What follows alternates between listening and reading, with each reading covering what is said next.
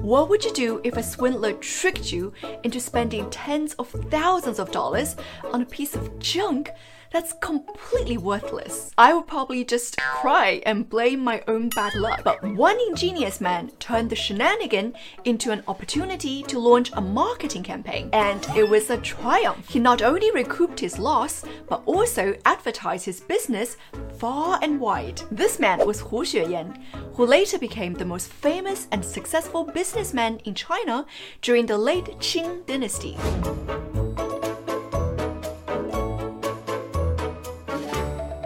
Hu Xueyan was born in 1823 in Anhui province. His father passed away when he was still a kid, and his mother had to raise him and his siblings all by herself. Life was hard, as you can imagine, but his mother instilled in him important values like hard work, responsibility, and integrity. When Hu Xueyan turned 12, he traveled to Hangzhou, which was a prosperous and bustling city, and he became an apprentice at a local bank. He had a strong work ethic and went above and beyond the call of duty.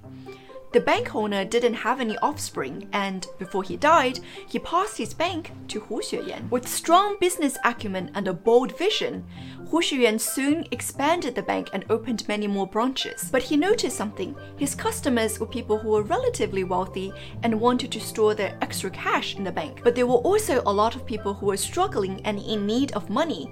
And to serve this group of people, he decided to open a pawn shop. A pawn shop is a place where people could borrow money when they're cash strapped. The customer would bring in an item as a collateral, and the pawn shop would determine the value of this item and give the customer a loan based on the value. When the customer has more money, then he can return to the shop, repay the loan, and get his item back. So Hu Xueyan found a person who was really good at estimating and appraising the value of items and hired him as the manager. And soon, business at the pawn shop was flourishing. However, some people became envious of Hu Xueyan's success and were scheming to get money out of him. One day, a young man, about 20 years old, swaggered into the pawn shop. He first looked around, then headed up to the manager and said, Oi, where's your boss? I need to see him.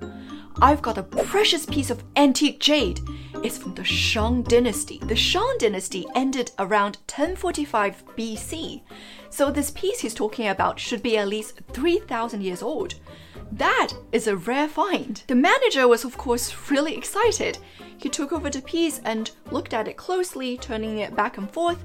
And the more he looked at it, the more it indeed looked like it was a genuine piece from the Shang dynasty. So the manager asked, how much are you asking for this? The young man replied, 300 taels of silver. Silver was the currency used in the Qing dynasty, and a tael of silver was basically a block of silver that weighed about 38 grams. To put things in perspective, at the time, you could buy a nice house in the capital city for about 150 taels of silver.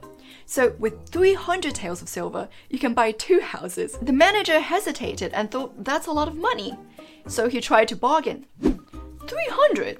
How about lower? The young man waved his hand impatiently and said, It seems like you know nothing about antiques and you have no appreciation for the good stuff. Where's your boss? Get him out. But Hu Xueyan was not in the shop that day. The manager deliberated for a while and decided that he really should not miss this opportunity. So he gave 300 taels of silver to the young man and kept the jade piece. The next day, however, a feeling of doubt flooded the manager's mind. He looked at the jade piece again, and the more he looked at it now, the more suspicious he became. He invited a few other experts to appraise it, and after examining it, unfortunately, everyone said it was a fake. The manager's heart sank. He immediately went to Hu Xueyan and said, I think I made a huge mistake. For 300 taels of silver, I bought a piece of junk.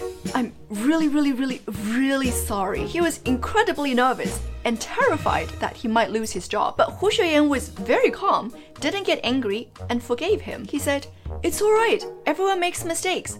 You made a mistake, it's okay. It's not a big deal. A while later, Hu Xueyan went back to the manager and said, You know what?